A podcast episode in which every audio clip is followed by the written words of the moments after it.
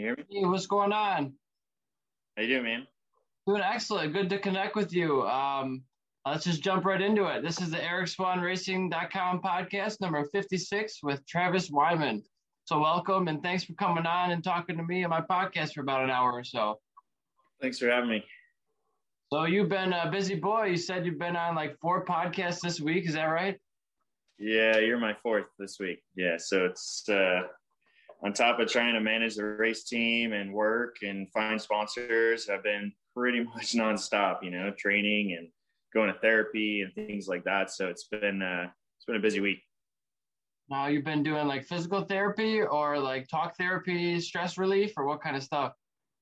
Um, no, so uh, I'm battling from some pretty severe arm pump and cramping in my like shoulder blades when I'm riding and training. So I've been doing a lot of like electro acupuncture and cupping and massaging and, and things like that to try and alleviate some of the inflammation. But it's that's like my biggest challenge right now is the arm pump and the cramping I'm getting on the bike. But trying to get it sorted for the next race. And so a lot of people just uh, automatically deviate to, oh, well, you're not riding the bike right if you're getting arm pump. But then, okay, well, look at MotoGP, look at Fabio Quartararo in the last race, uh, leading the race and sort of bowing out, uh, finishing the race, but in uh, difficult fashion because of arm pump. Yeah, absolutely. That was tough to watch. Everyone thought there was something wrong with the bike, but he was, you know, struggling to hang on. I mean, I've been racing and riding motorcycles for almost 25 years, man. And it's like starting to take a toll on me. And, and every year I've debated doing the surgery. And every year I'm like, well, maybe I can just tough it out for one more. I'm almost 30. Like my career's probably coming to a close. You know, I don't want big scars down the side of my forearms, but now it's like I'm probably at like the best of my career. And it's like, man, I should have done it during lockdown or in the off season. But here we are. So I'm trying to manage it while I can because I don't think surgery is an option with how tight this race schedule is this year. So yeah, back to back rounds and practice in between, I'm sure. So it's hard to fit it in. Yeah, definitely. And the recovery on it is, you know, it's like two to three weeks without hardly doing anything. So I can't really, uh, I don't really have the time to do that, you know, with work and everything. So here we are. You can't just move the controls over to the left hand side for a minute. I wish, I wish, because my left arm isn't too bad. Um, it's just it's really tough running, you know, both classes because it's four races again coming up, and nobody's really on track more than we are in the stock and the Superbike Cup. So it was 13 laps at Atlanta in the stock races and 19 laps in the Superbike races, and that was Saturday and Sunday, not including all the practicing qualifying. So it's uh it's hard on the body for sure do you think if you just did one class that you'd be better in that one class? Do you think it's too much? Is that why you're having arm pump issues, or is this just happens to be what what injury you have right now? I, you know, I wouldn't call it an injury. It's more of just uh, you know, as they've figured out over time with racers. I mean, the amount of time you spend gripping and creating, you know, arm pump essentially. And, you know, over the years, I think it's just accumulated and gotten worse because it was pretty manageable in the beginning. But now, you know, as I'm getting older, it seems like it's coming on stronger. And obviously the speeds are higher. We're running 1000 cc bikes. So all the forces are higher. It's just, just asking a lot out of your arms, you know, and I don't uh, really think there's much you can do training wise because, uh, you know, for a while they figured out that you know, you could exercise the forearms, or at least they thought you could to help strengthen them and alleviate some of the arm pump. But they found out, you know, a year or two later that that was actually making the problem worse. So um, for now, it's therapy and uh, trying to stretch out and do some exercises to prep. But um, I don't think it has anything to do with the amount of riding I'm doing. I think it's just where I'm at in my career. Okay. Do you find yourself like doing this all the time, like trying to stretch oh, out your arms? Your yeah, a hundred times a day. yeah. And so, uh, from what I understand, it's not only just a pain in your in your forearms; it's you actually get numbness in your hands. Oh yeah, yeah. The last five laps of both superbike races, I couldn't feel my hands or what I was really doing with the brake lever. So it was basing more off a of feel than you know or visual than off a of feel. So do you end up like looking at how far you're depressing the levers, looking at your fingers? No, I was just trying to stay as focused as I could. Don't need any other distractions. Sure. It is what it is, man. It's uh, it's challenging, and like you said, I mean, even the guys at the level of MotoGP are struggling with this. So it's not uh, something that only affects me. It affects basically everyone. I'd say half the Moto America Superbike riders have had the surgery. I know my older brother has. So it's something I'll consider possibly in the future if we continue to run next year.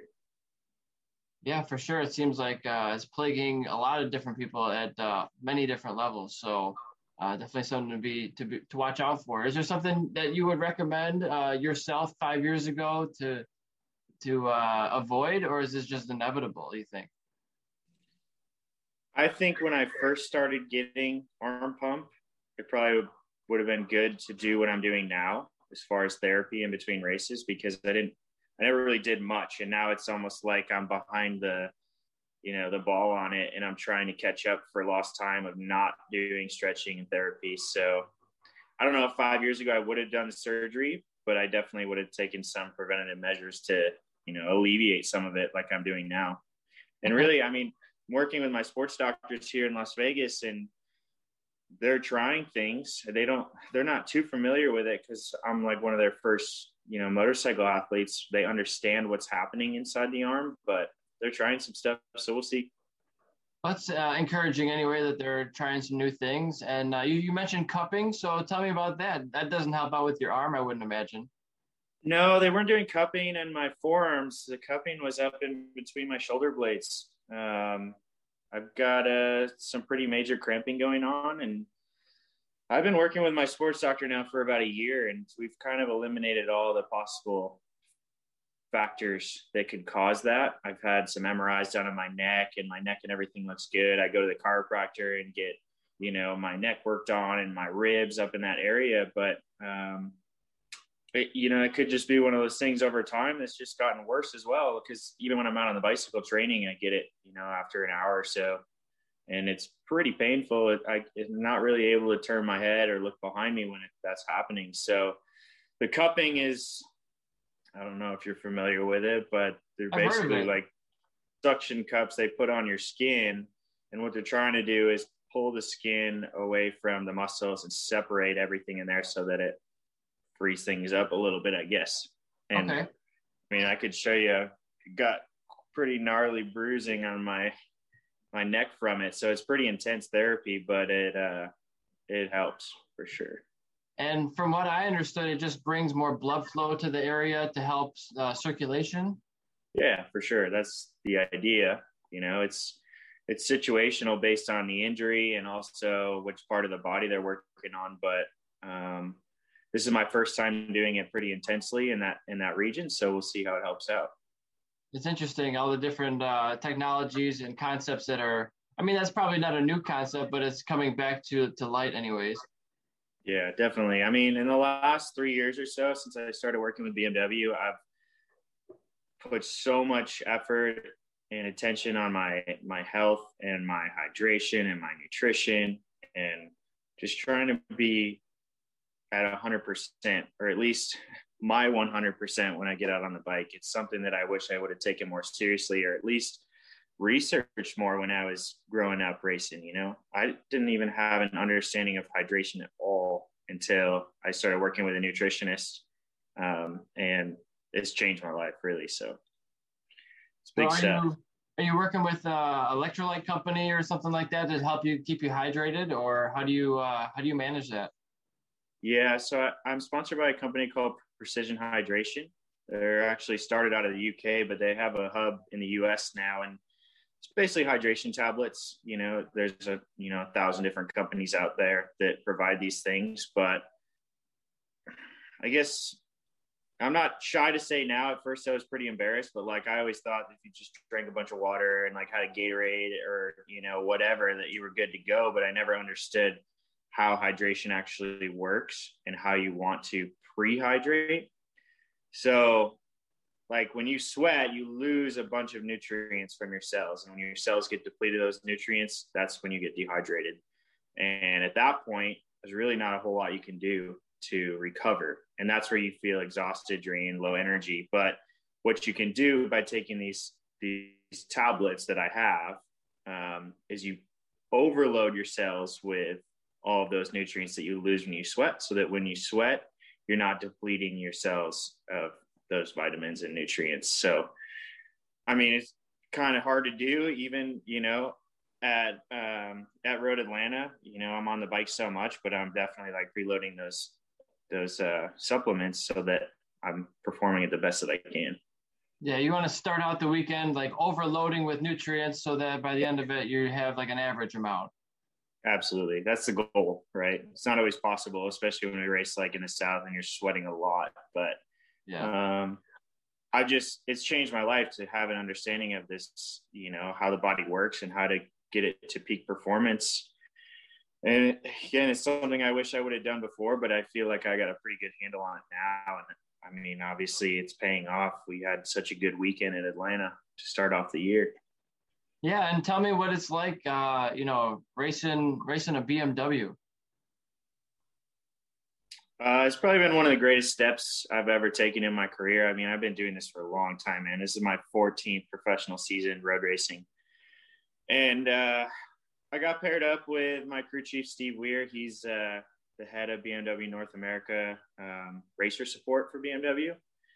And we got paired up, you know, four years ago, and he asked me to come out and ride his bike, and it's just taken off ever since. Um, at the time, there really wasn't very many people racing a BMW, and you know, as a privateer, your goal is to always, you know, get out on the bike that nobody's winning on, and you know, prove that it can win, get support from the factory, and that's essentially what I've done in the last four years. So it's been a great relationship, and I hope that uh, you know we can get a, a, title this year. I finished second and third with BMW a couple times in the championships, and I just think we're ready for the top step. Let me deviate a little bit from that topic. Do you think BMW BMW will ever get into the 400cc or 600cc class categories? So BMW has a 310. Um, I don't essentially know how competitive it'd be in the 400s, but they do make a, you know an entry level bike like that. It'd be great to see them come along with a you know a 600, but you know that's insider info above my pay grade, I guess. Um, it'd be cool to see them expand. You know, their involvement in racing in the United States isn't very high. Obviously, over in World Superbike, they have a you know a full factory team. I just don't know how much backing they have from the factory to put you know multiple bikes like that on the racetrack. I think their focus is the thousand CCs, which they're proven to be successful. You know, especially the new bike. Yeah. But I think their main focus is really in the off road, you know, touring kind of class, dual sport touring bikes. That's where they're you know they're I'd say ahead of the game in most categories. Yeah. Yeah, and then they dabble in racing and do extremely well. You see uh, guys like Tom Sykes in the past, and uh, uh, all the guys in World Superbike just doing really good on, on the BMW. It seems to be a good platform. Do you guys have any uh, communication or support or uh, with with them? Um, we do a little bit more from the electronics and technical side of things, but like my bike and stock trim compared to a full World Superbike, they're like not different yeah. category. So um, but we do we do have communication with the factory over in Germany, and we uh, well I say we it's mostly my crew chief Steve um, has access to some information from them, so it's been helpful for sure. But last year on the new bike was difficult for us because it was new to everyone. You know, still in the testing phase and working out all the growing pains with the bike to get it to where it is now. And uh, for people who don't know, is this a stock 1000 or a full super bike? The bike that I'm racing? Yeah, it's a stock 1000, so stock trim. There's really not much you can do in our class. I'd say suspension. Uh, we use the stock electronics. Um, you can upgrade the brakes, the master cylinders, and you know things like that. But in essence, it's essentially the bike that you can go and buy off the showroom floor and throw some suspension on and go out and race, you know? And I understand you can do a little bit of engine work. Or is yours just a stock engine sealed still, or do you do a little bit to it? Uh, if anything, we may have just changed, you know, like a head gasket or something. Uh, there's really not much you can do in the stock class. I know there's uh, some other things you can do with other brands, but I think the BMW is a great bike right out of the box, and I mean it makes plenty of horsepower. We're doing we're the highest trap speed at Road Atlanta, 180 miles an hour. So oh dang, yeah, well, I don't think we're good. I don't think we need to get crazy with the engine, and I don't think the rules even allow for it. So yeah. And um, talk to me about the electronics a little bit. You're running ABS, um, wheelie control, uh, anti um, endo control, anything like that? No, so I definitely definitely don't run the ABS. Um, I've ridden BMWs on track, like at the the California Superbike School that I work for. They have the ABS still, and um, it's too intrusive. You know, at certain lean angles. Obviously, it's made to protect the rider from losing the front. Um, so at our level of racing, we definitely don't run ABS. Uh, you just turn it off even if you have it. What's that? You would just turn off, turn it off, even if you had it on available. Yeah, yeah, especially on the track. I mean, if I was riding on the street, it's a great, you know, it's great technology.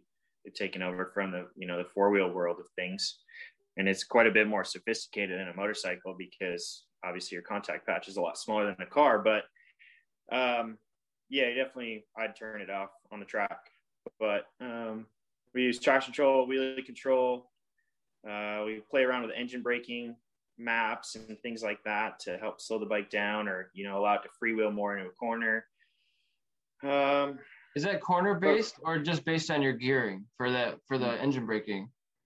So i wish it was corner based but it's per gear. I mean okay. we have essentially in the stock electronics you have the ability to do per corner but it's not legal in our class to modify that. So it's per gear, but I can usually make some pretty significant changes. I mean, um, to help me on track. I mean, at Atlanta, our setup was so dialed that I was spending a lot of time with my crew chief going through engine braking maps to just give me a little bit more free will, you know, in turn one or, so it breaks a little less bit more engine braking in this area.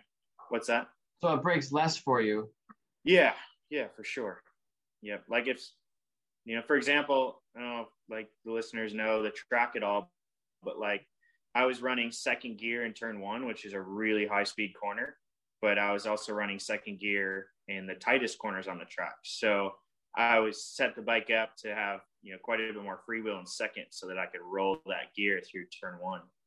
So worked out. That makes sense. Do you try to stay away from first? Is neutral kind of finicky sometimes?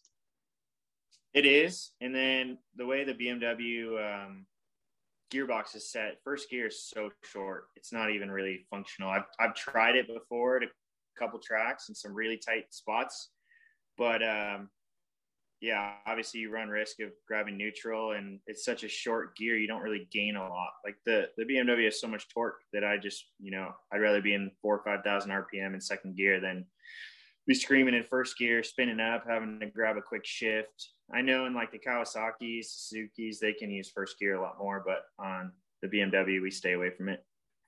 And Road Atlanta doesn't have a really, really tight corner that's super, super slow. I mean, even on my 600, I think it was uh, first gear went all the way up to like 70 miles an hour. So I would imagine a mm-hmm. thousand would be even even higher than that. Yeah, yeah, I in stock gearing they claim the BMW do 101st, but um, which I have tested that at the Superbike school. But um, when we change our gearing around for tracks, obviously to be geared longer for the straights and things like that, it changes things quite a bit. For sure, yeah. I definitely I have some videos on YouTube of me at Road Atlanta just screaming in sixth gear, like, man, I should have changed my gearing uh, a while back. Yeah. hand on the throttle on the limiter for like 30 seconds. I'm like, what am I doing? Why why did I change my gearing? I had like all the all the sprockets available. I just didn't yeah. do it. Ah, that's how you that's how you learn. And now what I know when I go back, I'll be able to hopefully pick up instant amount of time by just changing that gearing. Absolutely, yeah. That's hopefully anyway. that doesn't always play out that way. Yeah, um, but it also depends on the track too. I mean, if sometimes you'll gear for more of the corners than the straight, and sometimes you'll gear for the straight depending on how long it is. Like when we head to Road America in a you know a few weeks, obviously there's so much time you're on the straightaway, you want to make sure you have your speed there. But I don't know. I mean, like for you, for example, if you're on the limited that long, I probably would change gearing. but if it was only for a little bit and it benefited you to be in that gearing and you know the tighter part of the track, then so be it. Yeah, it was probably a little hyperbole there, but yeah, it was a little longer than I wanted to be. But um, yeah. So I don't know if you remember, but I think we met back uh, first in uh, 2013 at a barber track day. I was pitted next to you, and then uh, I ended up blowing my transmission on my Kawasaki. I was in a 2006 Sunfire, something like that, 04 Sunfire. Uh, you know, driving all the way down to Alabama from Michigan by myself, and I blew up my transmission like the third session. And I was like, well, I guess I'm, I guess I'm going home, you know. so I didn't have any of the parts or tools to fix it. I uh, just uh, privateer, just doing a track day by myself, getting ready for the season. I was like, ah, damn it, I, I, I guess I'm done. You know, that's how it works if you don't have spare parts. Mm-hmm. So, uh, so that's that's when you say we met. Yeah, you guys had pitted next to me. It was Kyle, yeah. you, and Cody. I think were there with your dad. And uh, I just remember Kyle was uh, breaking in a Triumph or something, and he was being really easy on the engine that day. Well, you got a better memory than I do, man. That's like eight years ago now or something. That's crazy. Quite a while, yeah. That's awesome, um, yeah, I don't expect you to remember eight years ago as some guy at a track day. For I was there for three hours, you know. Um, yeah. But uh, but yeah, it's I've been uh, actually away from the racing scene for a little while now. I raced from or was on track from 11 to, to 2015, um, and I've been doing mountain bike racing and foot racing since I kind of ran out of money. Um, and uh, I'm just trying to build my business, ericswahnracing.com, to help fund it myself and not have to rely on sponsorship alone because that didn't work out so well for me. Um, sure. And uh, I'm just excited to get back into it in a couple of years. And actually, I haven't talked about this yet on the podcast, uh, but I plan to do some corner working this year, some some flag station. I've never done that. I don't think most people have done a corner working day. So I want to do like I can't do anything just half-assed. So I want to do like five full weekends of corner working. Um, I want to do a CCS. Um, um, that'll be an amateur race I'd like to do a local track near me, Grattan Raceway for Wera. They do a, a, Friday practice day with sport bike track time, just a track day, and then uh, the amateur race on Saturday, Sunday. I'd like to maybe do Pittsburgh Moto America, and then uh, I could do Road America as well in Wisconsin. And then there was one more I could probably do Wera Mid Ohio um, coming up. So maybe five different weekends. I think it'd be pretty fun to learn that different perspective of things. Uh, you know, I've been at the racetrack for, for years and, and I love it. And it's hard to hard to be away from the sport and not see all your friends because all my friends live at the racetrack, you know, right. and they're from all around the country and I haven't I haven't been there. So I'm sorry and I miss you guys. Um, and I can't wait to be back. But at, at least this way I might be getting paid at some events. I think they get paid sometimes, which is nice um, that you go to a track and actually get paid to do it instead of spend a ton of money. Here, yeah, nice. So um, I know nothing about it yet, but I'm I'm starting to learn, so I'm excited. Well, from my perspective, I hope to see you in the pits and not out on track somewhere. That's the idea, man. It's uh, a couple. I think in two or three years, if everything goes well and I keep my job and uh, my business goes well, um, I, I want to be back out there at least doing uh, the first year. I mean, I've been away from it now since 2015. So I did a track day in 2018, but that was like a half a track day um, on a bike that I was planning to sell that I wasn't trying to race super hard. Um, so imagine you've been away from the sport. At that point, it'll be eight years or so. How many track days do you have to do to get back up to speed? You know, I'm thinking at, at least three track day weekends and then maybe do a, a WERA race and see where I'm at, you know. To my personal opinion, you've been away from the bike for that long, I would say go take school. Just get your fundamentals back and then go out to a track day. So here's the thing. Um, I haven't been riding a bike in a long time, but I've been racing a mountain bike series. Um, and I got fourth in the state in sport last year. And I'm actually, I just started a, car, a go kart racing league and I'm leading the championship right now. Um, so I still have racing in my blood and, and I have a simulator, a racing simulator in my living room. So I'm still uh, at the track, but not uh, really at the track, you know. So, uh, but yeah. You, ahead, sorry, do you do iRacing or what are you on on your simulator? Oh, right now it's just Gran Turismo and Formula One. Um, but even those are pretty competitive. Like I just actually downloaded an update file for Gran Turismo. I'm super excited to use that has some sort of Olympic feature on it.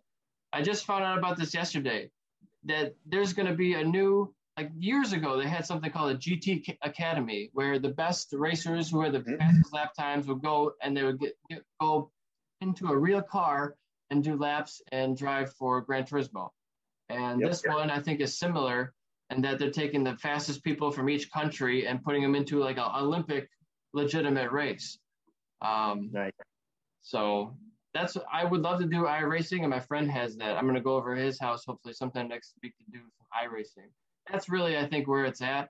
I'm just not trying to spend uh, tons of money on my setup yet, although I spent mm-hmm. a little bit too much already. But um, I consider the simulator in my living room to be my my fix for now.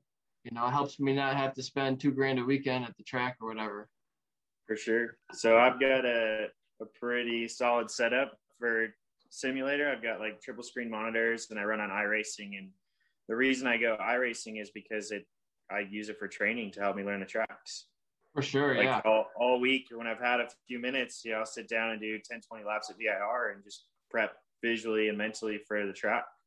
It's so valuable. And that's why I'm I'm thinking I need iRacing, but you have to have a PC setup. Is that correct? Yeah, you do. So yeah, that's what my buddy has. My buddy Al, I interviewed him on here, uh, one of the first episodes, and uh, and yeah, he's got the same thing. He's got three monitors, the full uh, seat and everything. What I don't like about my setup is I bought the cheapest possible like seat and base that you mount everything to, and so it yep. moves like this all the time. It's, it's, it's, it makes it more difficult, I guess. Um, yep. But yeah, it's not perfect, but it works, and it's uh, even for Gran Turismo, it's it's I've been playing online and uh and get my ass kicked sometimes, but it's it's fun, man. It's uh it's it's a challenge. So yeah, it's it's for a sure. great time. But back to what we were talking about before, but you you still doing some racing, you're doing some simulator stuff, but you haven't been active in racing bikes on track for a while. I would still 100% recommend a school get, you know, money back from this. And I'm not even going to say that you have to go take the California Superbike School because they sponsor me and work for them. Any school around the country, the champion school, they're all good, you know, just to get the fundamentals of riding back before you go spend a bunch of money at a track day. That is 100% what I would do. Everybody thinks, you know, I'm not, you know, I don't mean to categorize you in this, but people go to track days and they ride and they don't understand why they're not getting faster, why they're not improving and I recommend 100% going to Tega School. I was racing professionally for six years before I got involved with the Superbike School, and I kind of felt the same way when I when I approached them about a job to be a coach. The first thing they told me was, "Well, you have to go through a level one school as a student first. And at first, I was like, "I'm a like, come on. pro racer. Why would I need to do that?" But I, you know, I let my ego chill out a little bit. And I went and took the school and did a level one course with the California Superbike School, and it changed my life. Hands down, the fundamentals of riding that I had no full understanding of. It took me from being a mid level rider to, you know, winning races, top three in championships, and it has helped me immensely. So that's what I recommend doing before you go back out to the track. Well, I will definitely take your uh, recommendation to heart because it can't be bad from a pro racer. And I've I have done the the Jason DiSalvo Speed Academy a couple times. I did it at Barber. I did it at Gingerman Raceway, um, and it, that was such a great, valuable tool to have. Um, it, it, it just boosted my confidence and boosted my knowledge of the sport so much. Um, and actually, it's on my calendar uh, I haven't scheduled it yet, but next year sometime I want to do the corner spin road racing camp. I think it's in uh, North Carolina. Um, okay. So that's like a, a, road racing camp, but you're on XR 100. So you're playing in the dirt, but um, yeah. that's one way to train. And uh, I actually just interviewed today Desiree Caldwell, who is a Texas Tornado boot camp instructor. Okay. Um, so yeah, it's uh, I think all that training is is ex- extremely valuable, um, and I I can't wait to have the money to spend to do it. yeah, understood. So all in time for sure. Um, and so I wanted to ask you, since you've been doing so many different podcasts, is there something on your mind you wanted to talk about that nobody has touched on yet? I mean, really, the focus of these podcasts has been on last weekend. You know, we're leading the championship in both classes. We had to set a new track record. Um, and going into the next round, obviously, I've got a ton of confidence. But the class that I'm racing in now, that the competition is so fierce. I mean, so that's really been the focus. Um, haven't really touched on a lot about what I do outside of racing um, as far as my my jobs go and you may not even be aware but i actually i juggle four different jobs between the superbike school and then three. I work uh, instructing in cars as well. So i work at the the ron fellows performance driving school which is gm based products. So like the corvette racing school and cadillacs and and uh, things like that. And then i work for the ford racing school which specializes in mustangs SUVs. We do the Raptor off road programs. Um, and that's based between like Charlotte, North Carolina, and uh, Salt Lake City in Utah. And then I also work for the Allen Berg Racing School, which is a Formula Car driving school up at Laguna Seca. So between the Superbike school and those three car gigs, managing a race team, trying to, you know, coordinate everything and schedule everything is really difficult. Um, but somehow make it work. All my bosses are pretty uh, understanding of my schedule and work with me on my dates. But really, I spend anywhere between 280 to 300 days a year at the racetrack, and I don't think I'd have it on any other way.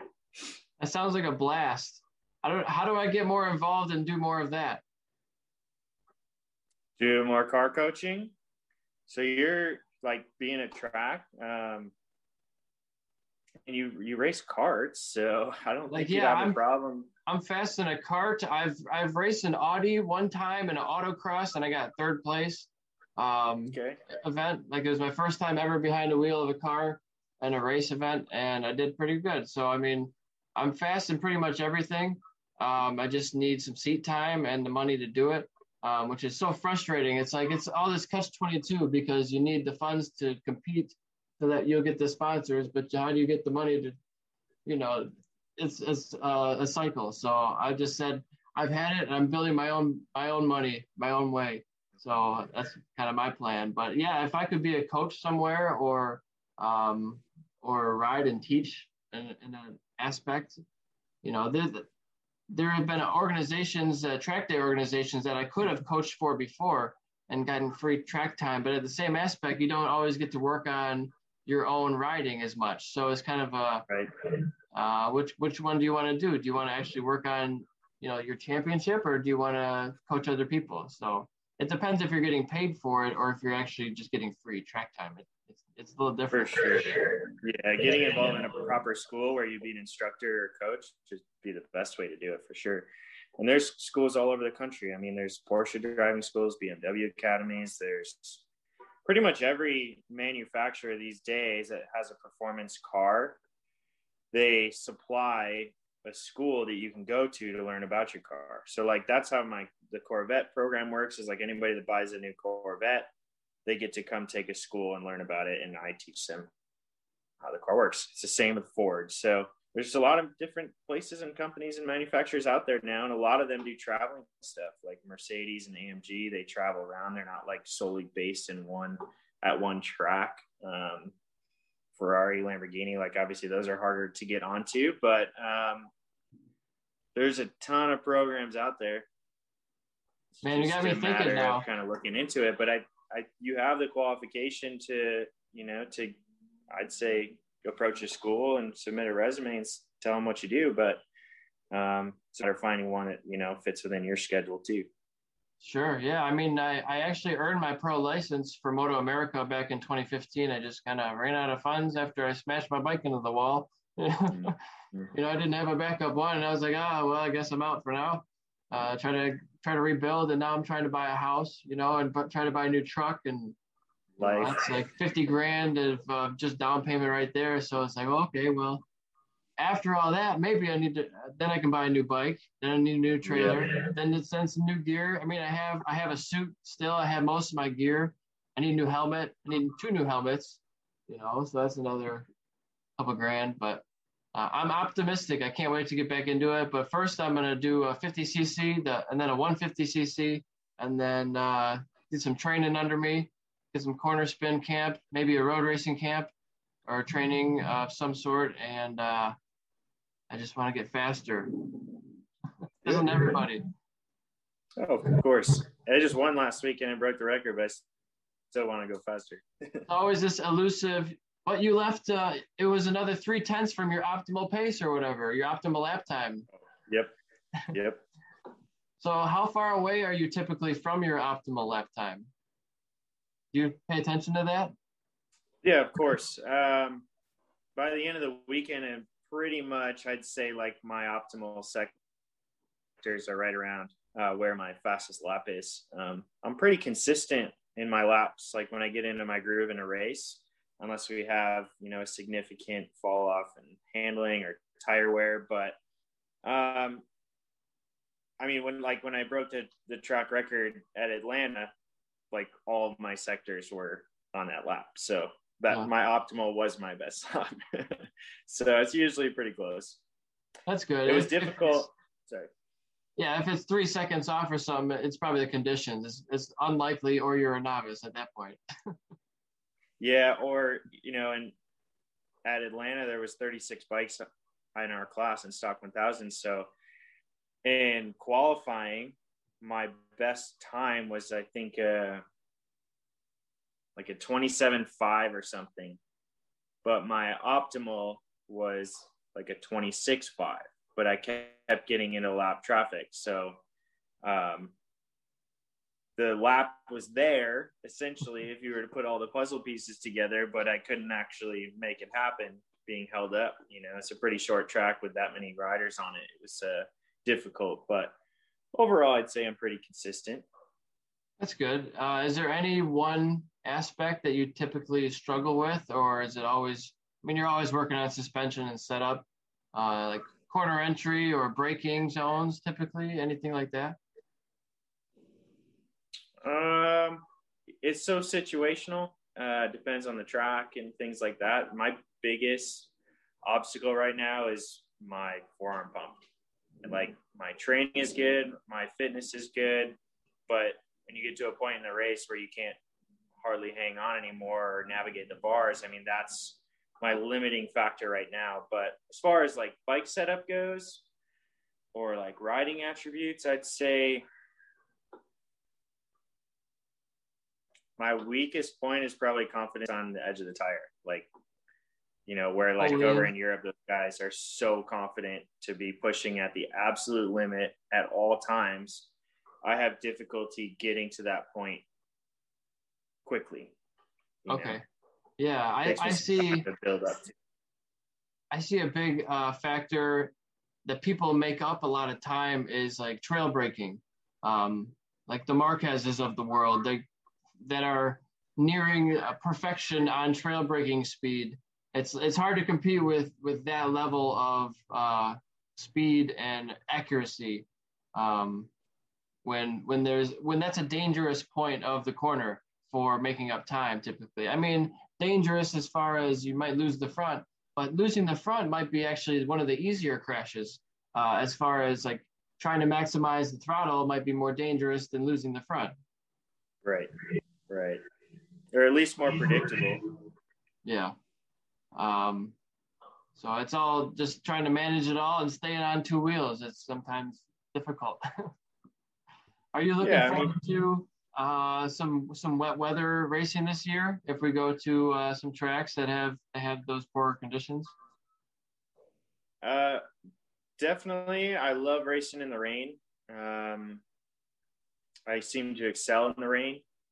We haven't done it in a long time though. We made it all through last year without a single rain race. We had a wet session at Road America, but we're heading to Virginia and Road America in June, and those places usually prove to you know produce some rain. But um, next weekend's actually looking pretty clear. So, you know, if I was struggling right now and I was fifth or sixth place, I'd say, yeah, give me a rain race so I have a shot at a victory. But I feel super confident with the package we have right now, even in the dry.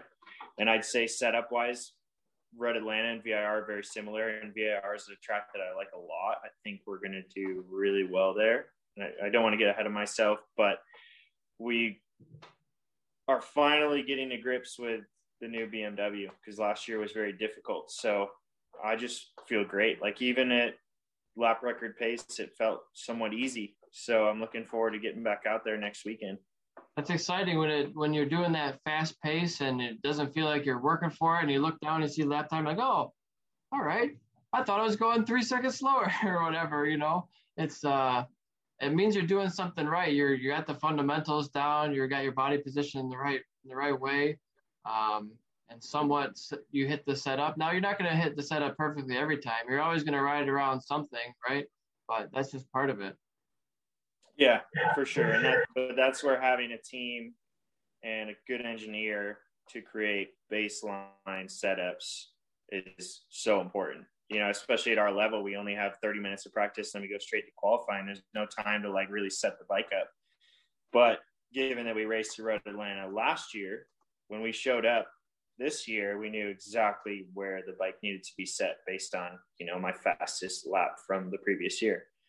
The difficulty we'll find at VIR is we didn't race there last year because it got canceled because of COVID. So that's the only track other than Brainerd, the new track that we haven't ridden the new platform BMW at. But the setup's so similar between Atlanta and VIR and, and that it's back to back, I think we'll be just fine. Makes me think of your simulator. Are you what kind of car are you on in your iRacing sim uh, for VIR? So I mean, I'll get out with my buddies and we'll mess around and we'll have races in my like the you know the Miatas and you know bang around and crash each other and whatnot. But like for my own training visually, I always try and pick a car that's you know five seconds or so quicker than my laps around the track.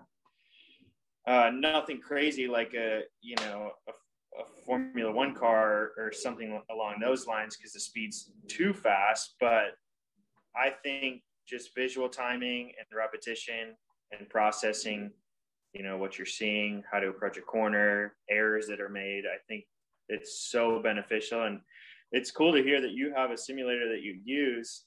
I, my younger brother, he lives here in the house with me. He's got his simulator set up right beside mine, so we jump on and, and you know do some races when we're home. But I'm surprised more guys in our industry of two wheels aren't using these simulators because at iRacing, it's a computer software program they send a team of people out to the track and laser scan the track. So they're perfect. They're every crack or bump in the road. Like, I don't know why more guys aren't using it. And hopefully I don't give it away here that I got training on video games, you know, but, uh, I wouldn't even call it a video game because the, the thing is so realistic um, that it's it helps.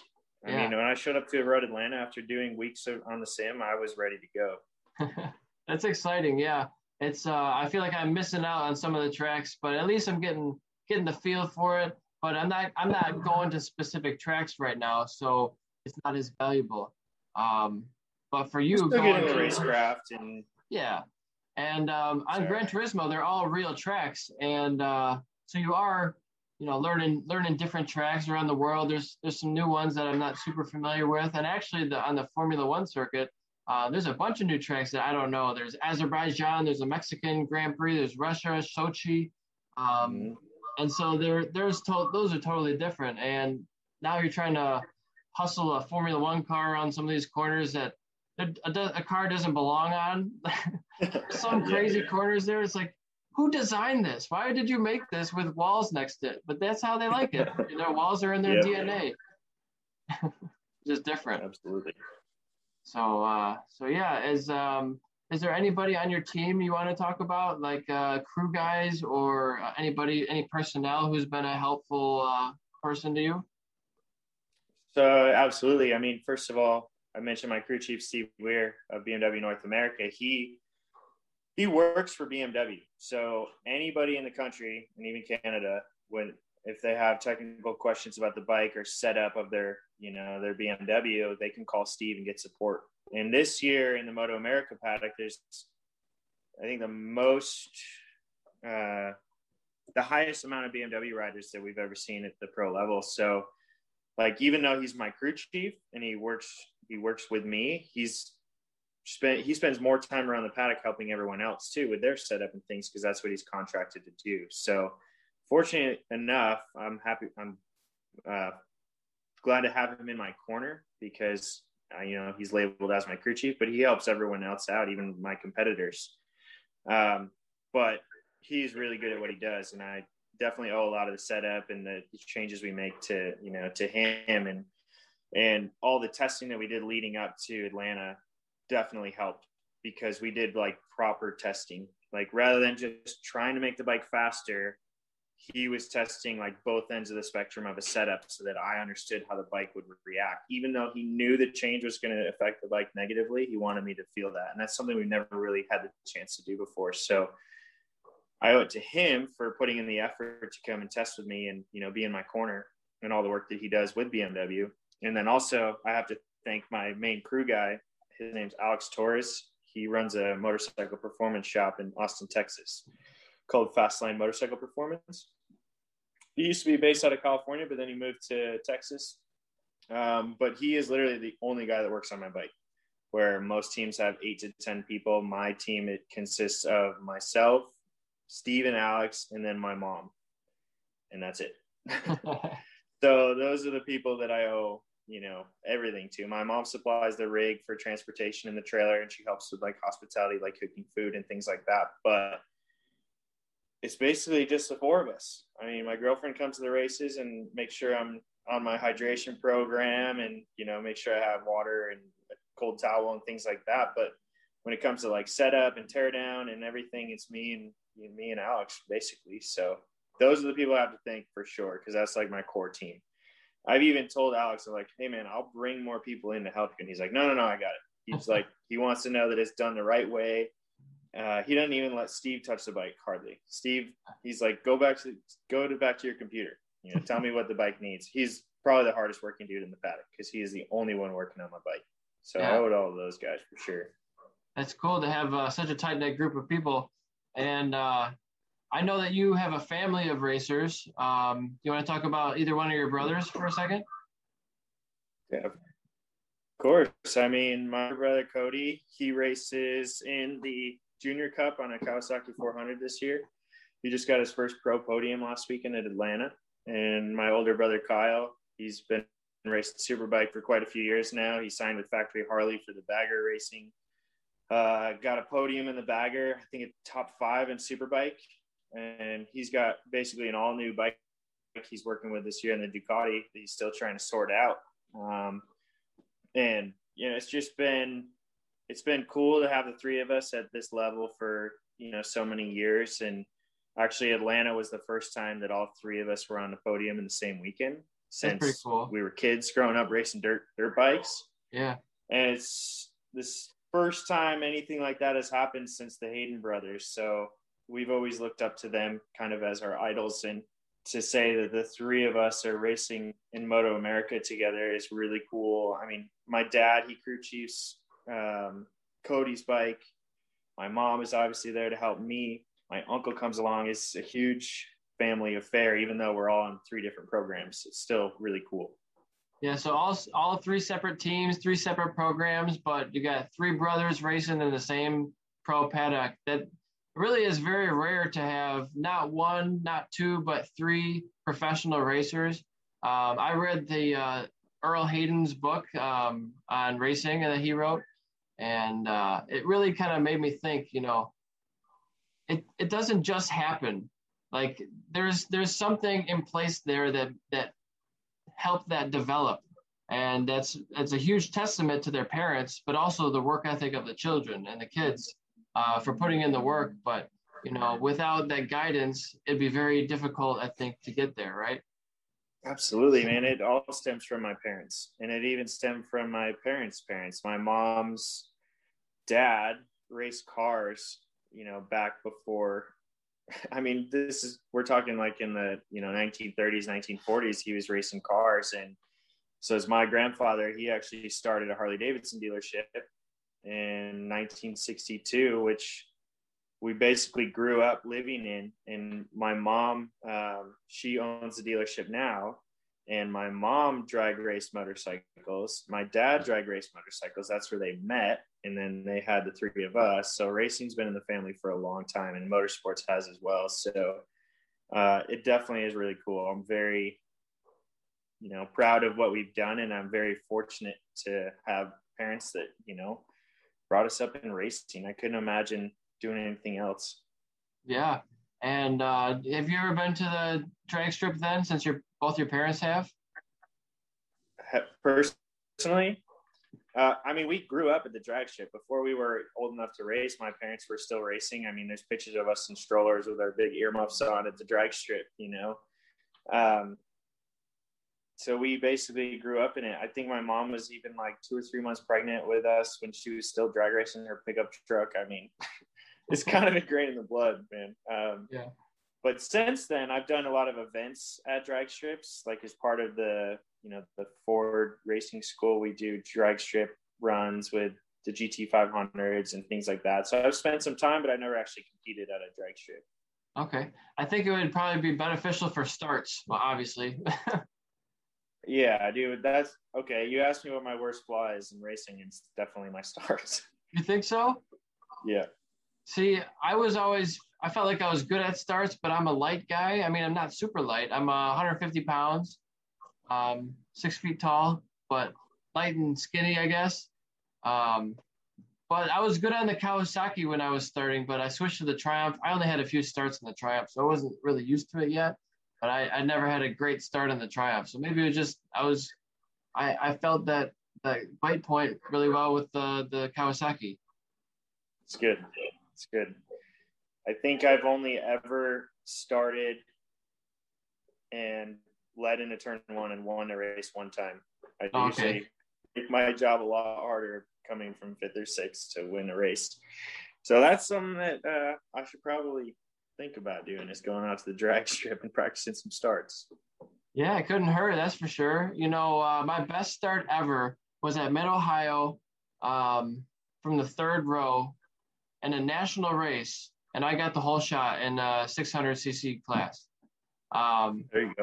Now I will say that there was there wasn't a pileup, but there was um, there was some slower riders at the apex of the turn, and I decided I'm going to go around everybody. So I just took the the outside line, and it happened to be faster. I was like, holy crap, that worked out. you know, sometimes it works if you just take a different line. That's a little unorthodox. Uh, you can make gaps on people, but it, it is risky. It can be. Absolutely. But that's all about racecraft. You know, I thought for a while I was going to call this podcast racecraft because I just love I just love the concept of like your strategy, your planning, uh, how you make passes. If you you know pass and repass somebody, um, I just love it, man. That's you know. I, there's a reason why I own a business with my name on it. It's called Eric Swahn Racing. I just love racing. I just love it.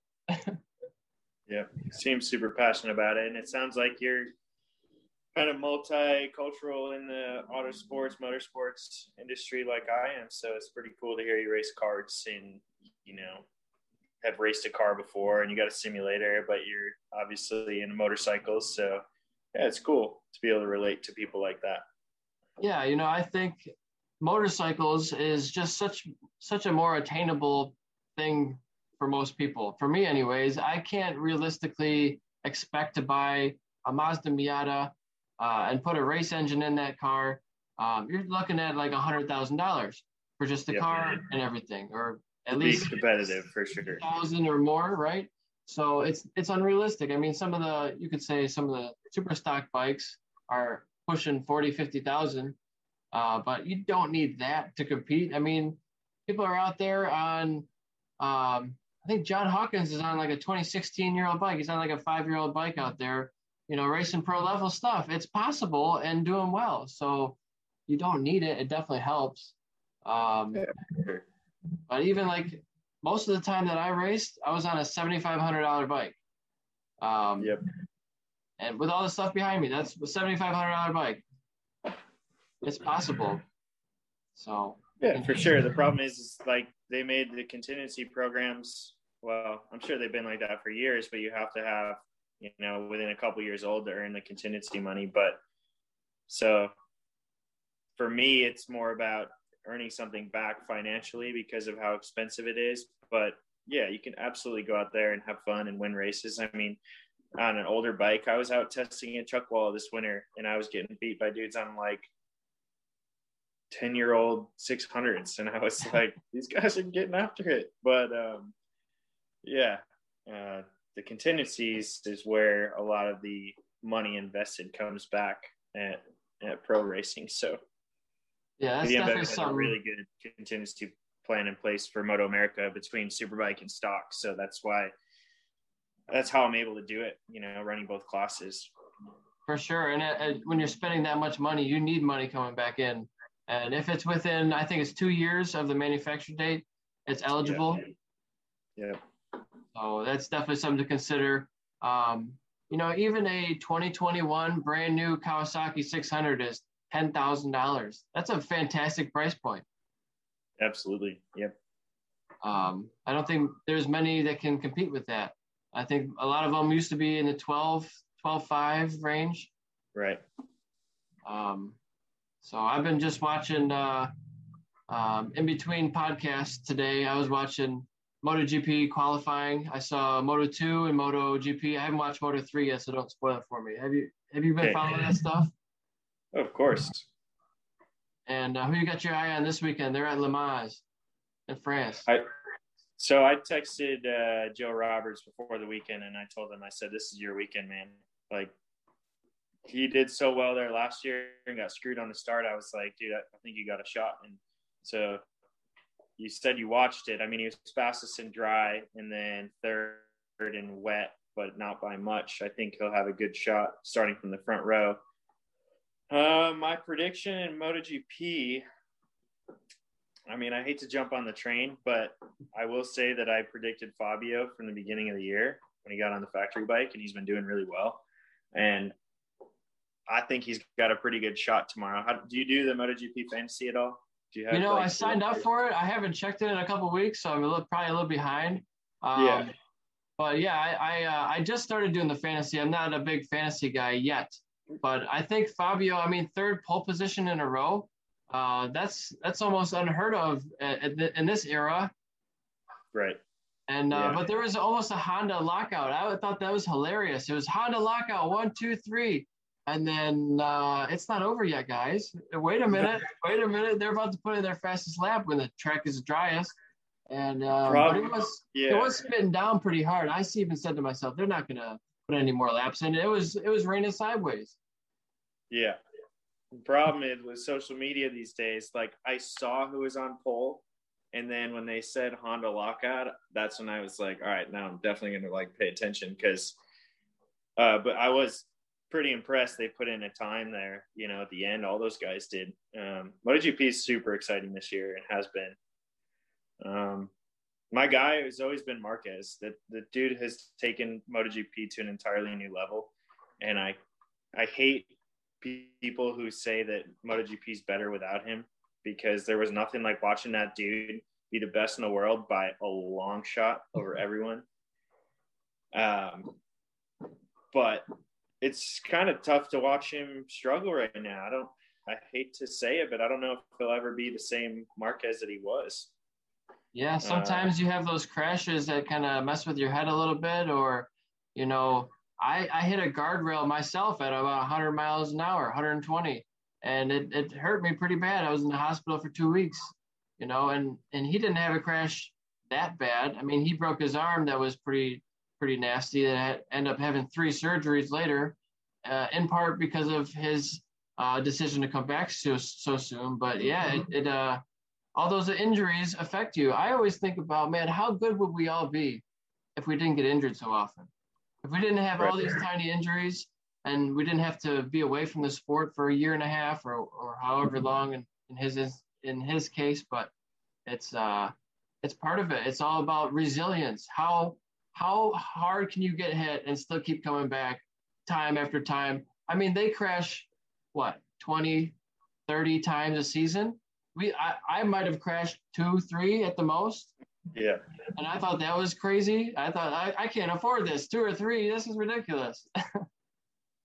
so I've had that conversation with someone before talking about like if injuries weren't a thing. And it's like I think injuries not only humble you, but also make you stronger, like you were kind of saying. And like if we live in a world without uh, consequences for you know desirable things, it's like it's like that running joke. Like if if you didn't get a hangover from alcohol, it would just get out of control.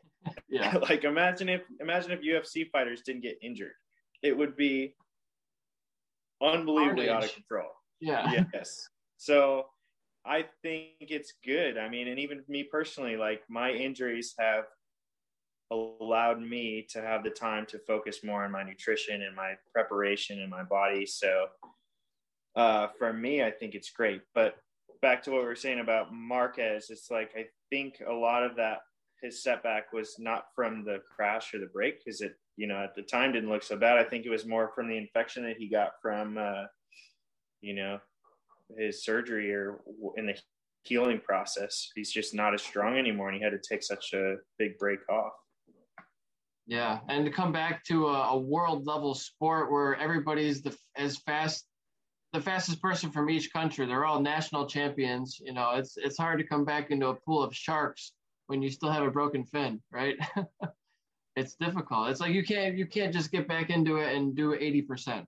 You have to get back into it and do uh, a hundred percent every every session, or you're going to be the last. I mean, look at Rossi. Sure, he's a uh, he's uh, obviously one of the most experienced guys in the grid, and he's on the same bike who just got pole position. Right. So how how is he struggling so much? But he was up there at the start of the session, right? I was like, oh, Rossi's at in third or something for for a second, and then everybody else did their laps. Yeah. One of the things that bugs me the most is when people say that dude's washed up and needs to retire. That guy is still competing at the highest level in the world at his age. Um, do I think he'll win a race again? Probably not. But a podium this year, I think, is you know possible. In the cards, I'd say. Yeah. I think and if it rains, he has a good chance of, of doing really well. If it rains, yeah, I'd probably take that bet because there are so many dudes that can ride so well in the rain in MotoGP. You know, between Zarco, Petrucci, Vinales. I mean, there are so many guys that are so talented at that level. Um, but back to Marquez, like, so Rossi didn't get his 10th championship. He's got nine. And, you know, I don't think that that's a possibility before his career is over. But before Mark got injured, I would have put a lot of money down that that dude would go 10 straight, but I don't think it's in the cards for him anymore. Fortunately, you know, his injuries set him back, but it's definitely exciting to watch. I'm looking you know, forward think, to the race. I wish. Yeah, sorry. I, I think that um, I think Marquez still can win another championship. I don't think he's out of championship contention. I mean, it's just a couple of races in back from a major major setback. So Maybe this yeah. year, um, I would say not a championship. However, next year it's a whole new ball game. You know, there's a there's there's always people coming in, people going out. Just look at there's no more Cal Crutchlow, there's no more Andrea Iannone, there's no more Dovizioso. Like all these people who are uh, phenomenal racers, sometimes they bow out. Sometimes they don't have a choice. Sometimes new guys come up and the new guys are finishing 17th. So it leaves a big mm-hmm. opportunity. There's always this flow of new people coming in and people going out.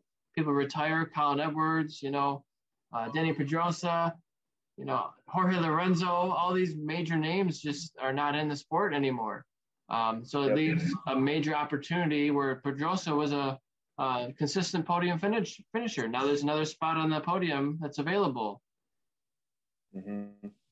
For sure. And it seems like, depending on the track, like you could take the top 15 guys and they've got a shot at the podium. Yeah. Or even depending uh, on the track, the conditions, and all that. Jorge Martin is don't is he even back yet? No. So injured. He had a bad crash yeah. at uh, Austria and was out for yep. a little while. Was it Austria or Portimao? Yeah. Portugal. Portimao, maybe. Yeah.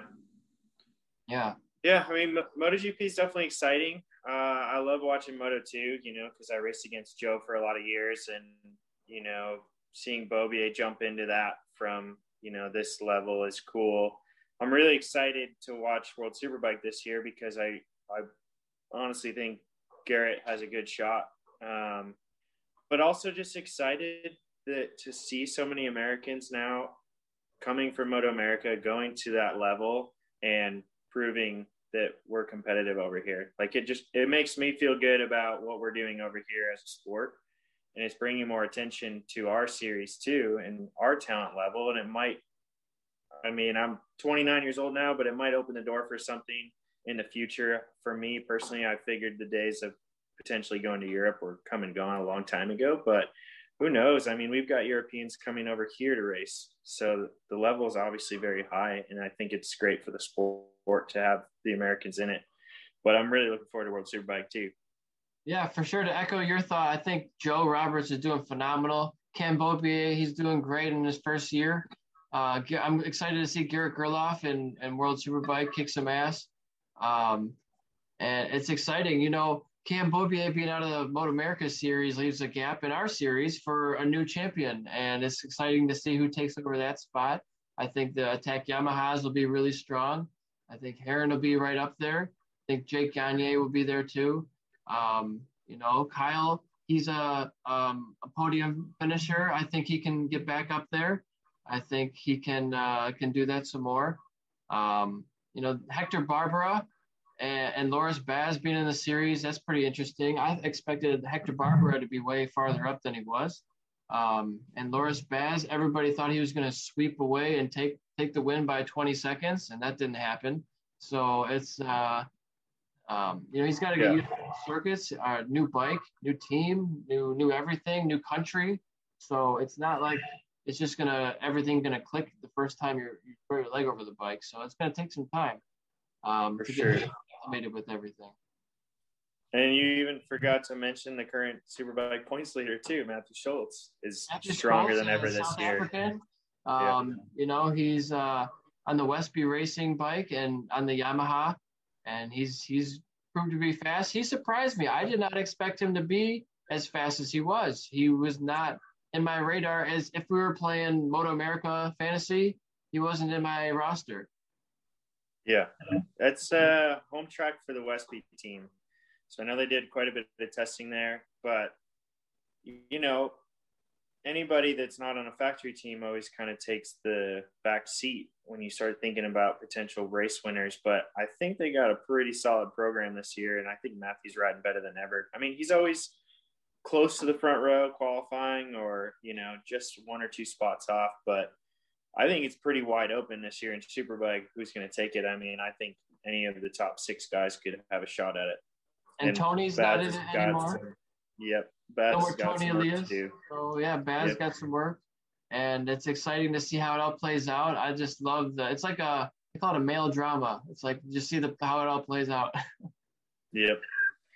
And for me, my goal is to you know try and latch onto those guys as best as I can in the superbike races, even if it is for a couple laps. I mean, um, at Atlanta, I was qualified, you know, at the top spot of all the stock guys and even ahead of a few superbike guys. So in those opening laps, I was following Hector Barbera and my brother, and they actually towed me to an, you know, an even better lap record. And I learned some things for the little bit of time that I could stay with him obviously you get on that long straightaway horsepower they pull the gap but i think at some other tracks if i'm in that same position i should be able to get a toe on them you know kind of like how peterson did last year. He was able to mix it up with some of those guys at the tracks. That's really my goal for this year in the superbike cup. Get ahead of some of the superbike guys? Mm-hmm. and try to get up, yeah. up with them again you know anytime you can get up with a faster rider and a faster bike you can learn from them and hopefully um, shave off some time on your lap time And uh, it's just so difficult when they have a bigger engine. It's like you just gotta make it up on braking, and you gotta push harder in the corners, and they're already pushing as hard as they can.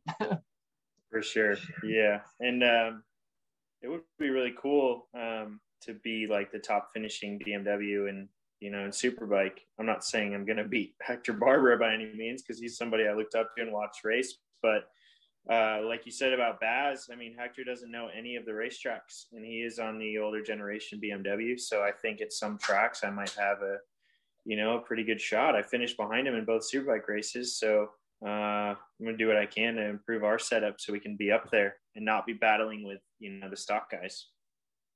You know, it seems like a um, a loss or not not good enough that we don't have a motorcycle simulator why is there no sim product that you can buy off the shelf like a Fanatec simulator yet?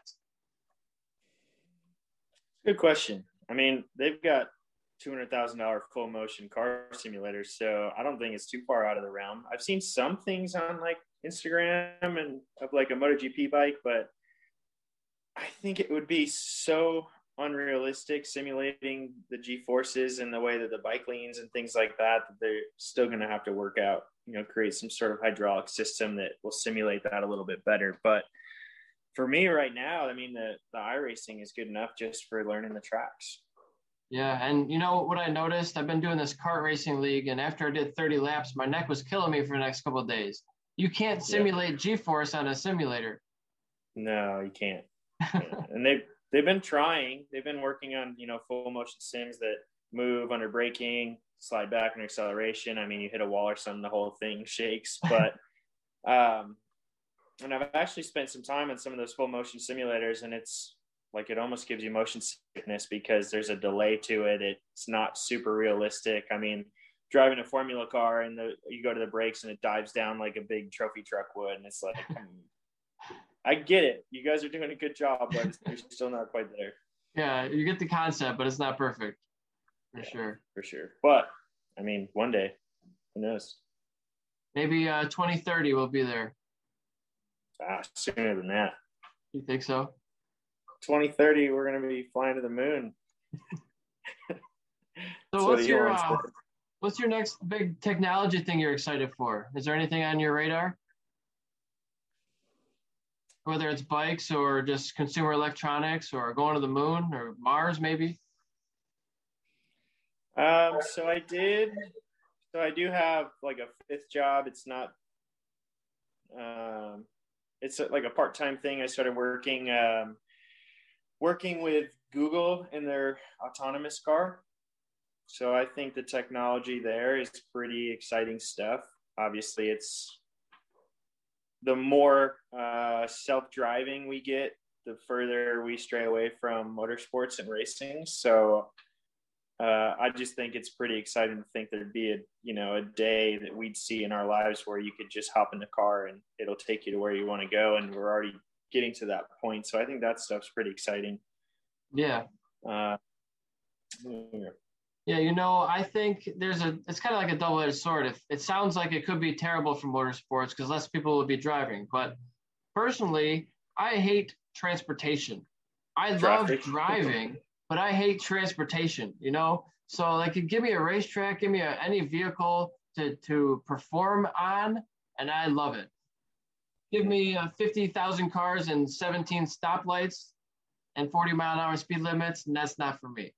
Um, so yeah. yeah, I mean, I think when people can't drive or they're taken over by all autonomous cars, they'll be like, well, I still like that whole motorsports thing. Maybe see if I can go to the track more often. And maybe, maybe there'll be more people going to the track because they can't actually drive the car.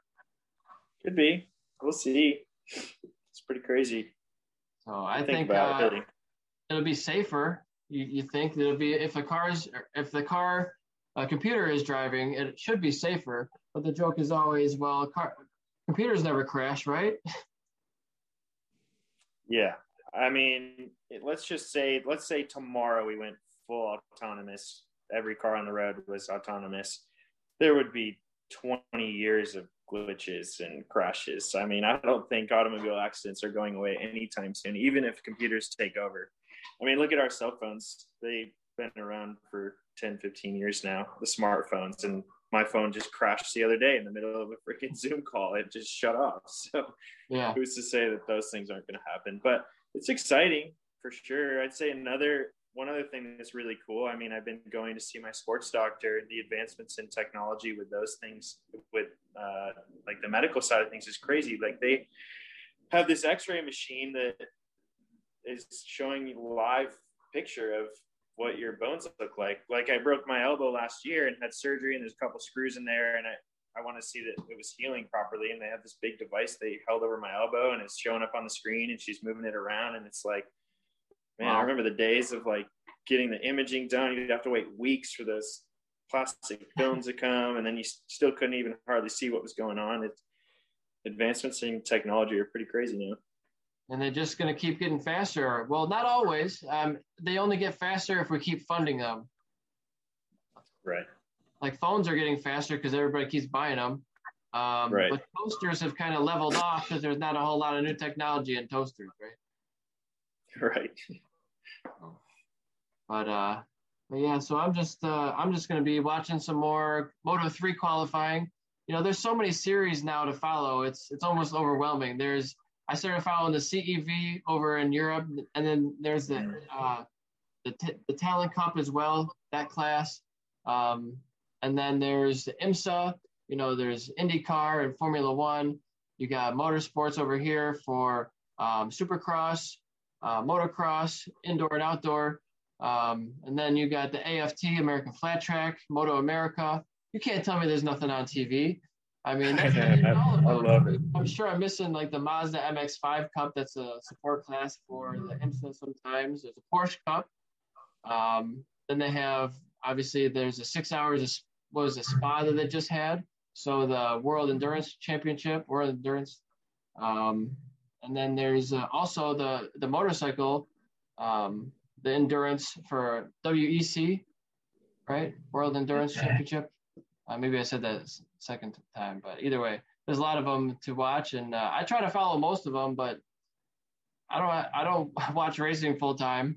I mean, you could spend all your time doing that. I just skip all the preamble. I just go straight to the race. I don't need all that, you know, pre-race stuff.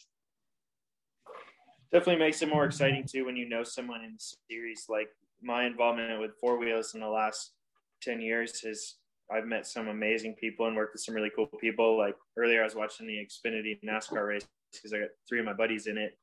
I've got a, buddies that are racing overseas in cars, you know, and like you said, I grew up uh, in the flat track racing. I grew up doing that, so you know, it's definitely more exciting when you know people in it. But there's definitely no shortage of racing these days. I think um, I think it's great for the sport. All these broadcasting streaming services that are out now uh, you can you know watch it on your own leisure rather than having to tune in at three in the morning to watch you know MotoGP qualifying in France. So For sure. it's pretty cool. definitely more accessible. And I, I, saw you posted on social media. Uh, there's a bad crash or something. Uh, NASCAR Cup. That was my buddy just earlier today. Yeah, it looked like a nasty one. There was a big pileup. Uh, cars going everywhere. Yep. Yeah, they're racing at Dover. It's his third ever NASCAR race. My buddy Matt Jaskol. he, I started working with him at one of the car schools out here, and he's jumping into it and trying to figure it out, and he ended up on top of another car today. So that's how it goes yeah. sometimes.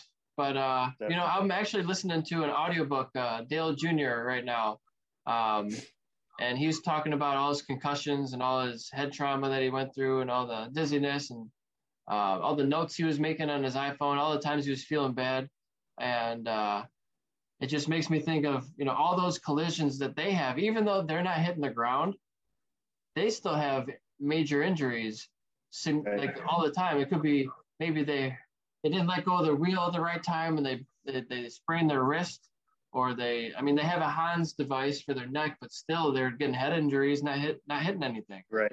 Just right. such an impact of deceleration. Absolutely. Yeah. I mean, some of my worst concussions and head injuries were when I didn't even hit my head. It was more from just a jolt, you know? Yeah. More of a neck injury than anything that resulted in a pretty severe concussion. So absolutely, even in a car with full roll cage, Hans, proper helmet, and everything, you still get hurt. Yeah, it's um, it can be bad, but um, it's getting better, I'd say. Um, yeah. Although you look at like the Ro- Romain Grosjean crash at Bahrain, did you see that one? Mm-hmm.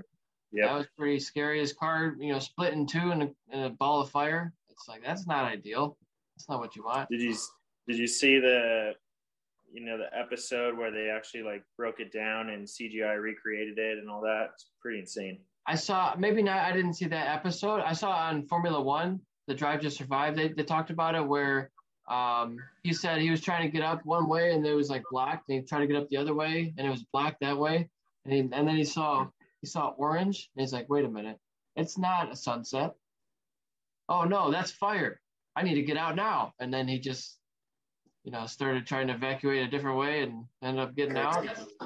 And that all happens in like slow motion in a quarter of a 2nd mm-hmm. Now, have you ever uh, had to use an air fence? Have you ever hit an air fence before? Yeah, quite a few times. Uh, nothing too serious. Um, one of my worst crashes was probably in New Jersey at the end of turn one. Somebody blew up right in front of me and I crashed in their oil as soon as I went to the brakes, about 160. Oof. Ended up down in the air fence on the far end. Uh, I have before. They definitely work. Yeah. Tell me what that's like going into an air fence. Um, it still hurts. um, but it hurts a lot less than you know hay bales or tires for sure. Um, yeah.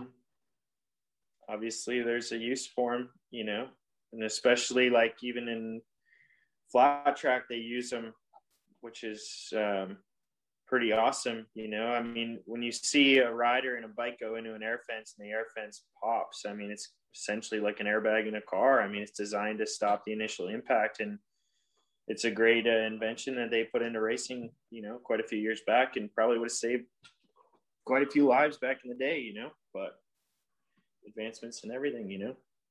Yeah, it's even uh, the airbag suits now these days. Do you wear an airbag suit? I don't. I'm sponsored by Cortech, as you can see behind me. They don't have an airbag set up for it yet. They're working on that, and I'm working with them on some development for a newer suit in the next year or so. That's going to incorporate, if not the Alpinestars airbag um, system, something very similar. Okay, very cool. Kind of like a private label, you know, um, dual manufacturer type deal. not sure how they'll do it, but yeah, yeah, something like that. Very good.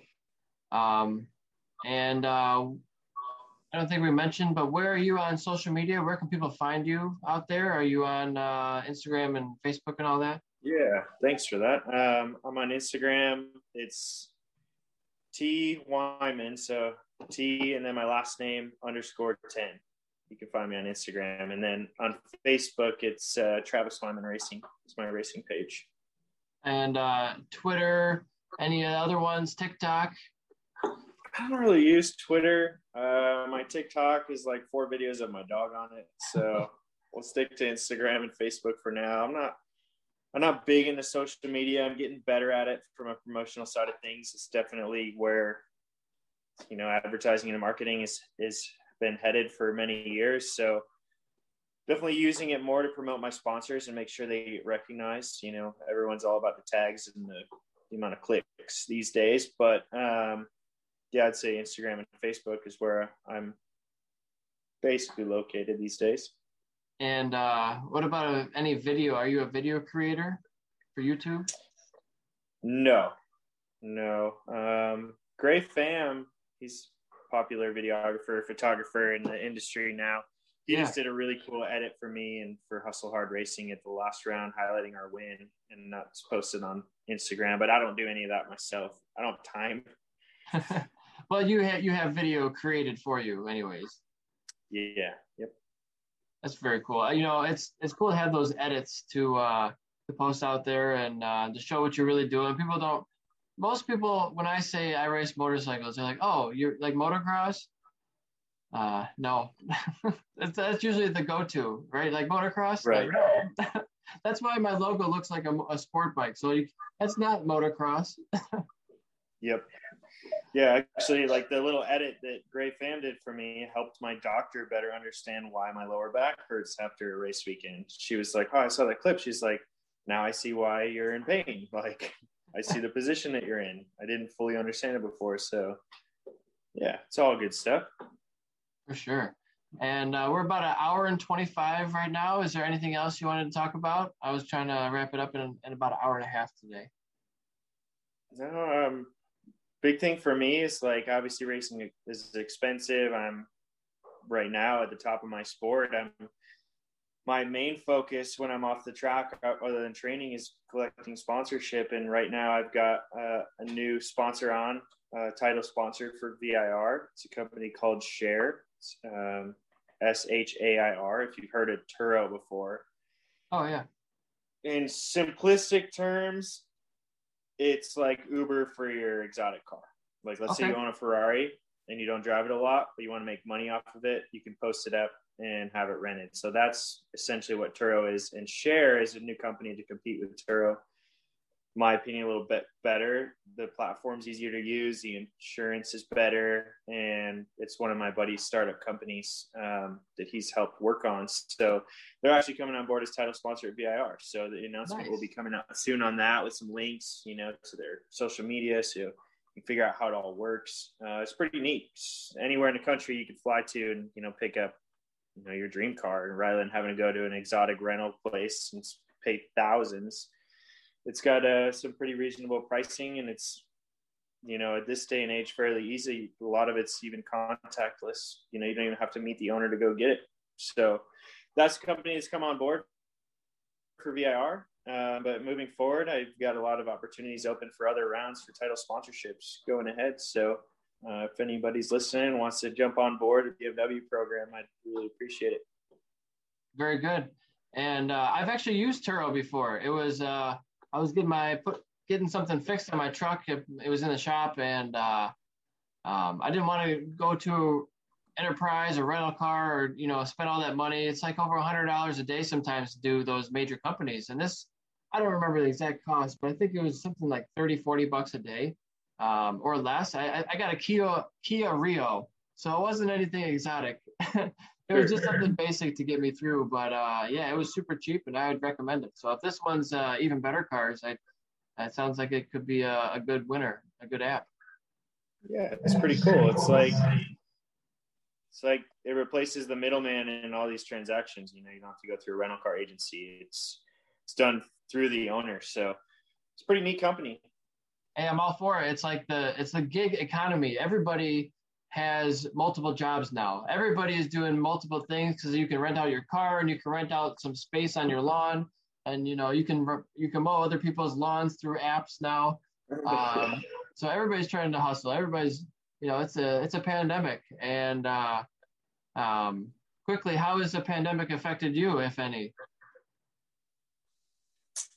Um, it has, and it's changed like my my work life, obviously, how we interact with customers and students and things like that. But uh, for me, during the time off when everything was essentially shut down, it just gave me more time to train. I got like extremely addicted to mountain biking, and since you're allowed to be outside and, and do things, I you know I bought a new bike last year, and I've got like 1,500 miles on it already. So awesome. Uh, for me, it didn't change a whole lot. I think you know, last year I think I traveled more than I ever have in a calendar year. It didn't really affect me too much, but um, I know it's affected a lot of other people. So I don't want to sound, um, you know, like I'm not uh, aware of what's happening, but it's definitely hurt a lot of people in a negative way.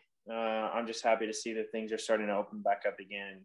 You know, everyone says a new normal. I don't think it'll ever be how it was, but hopefully we can get back to somewhat of a civilized society and everyone gets along and trusts each other and we you know carry on with life. For sure.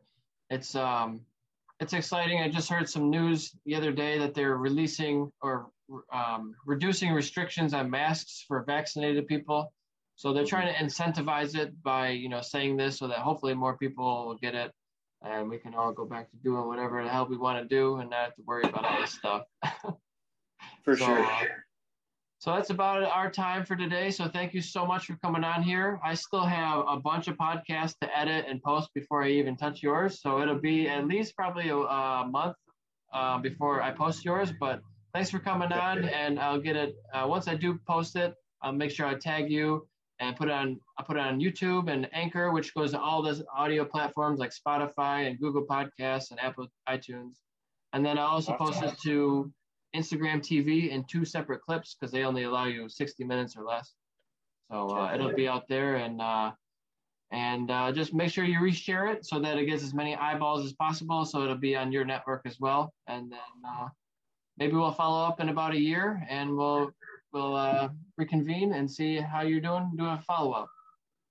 Awesome, man. Thanks for having me. It's fun. I appreciate your time and have a good day. See you, man. See you. All right, thanks. Bye bye.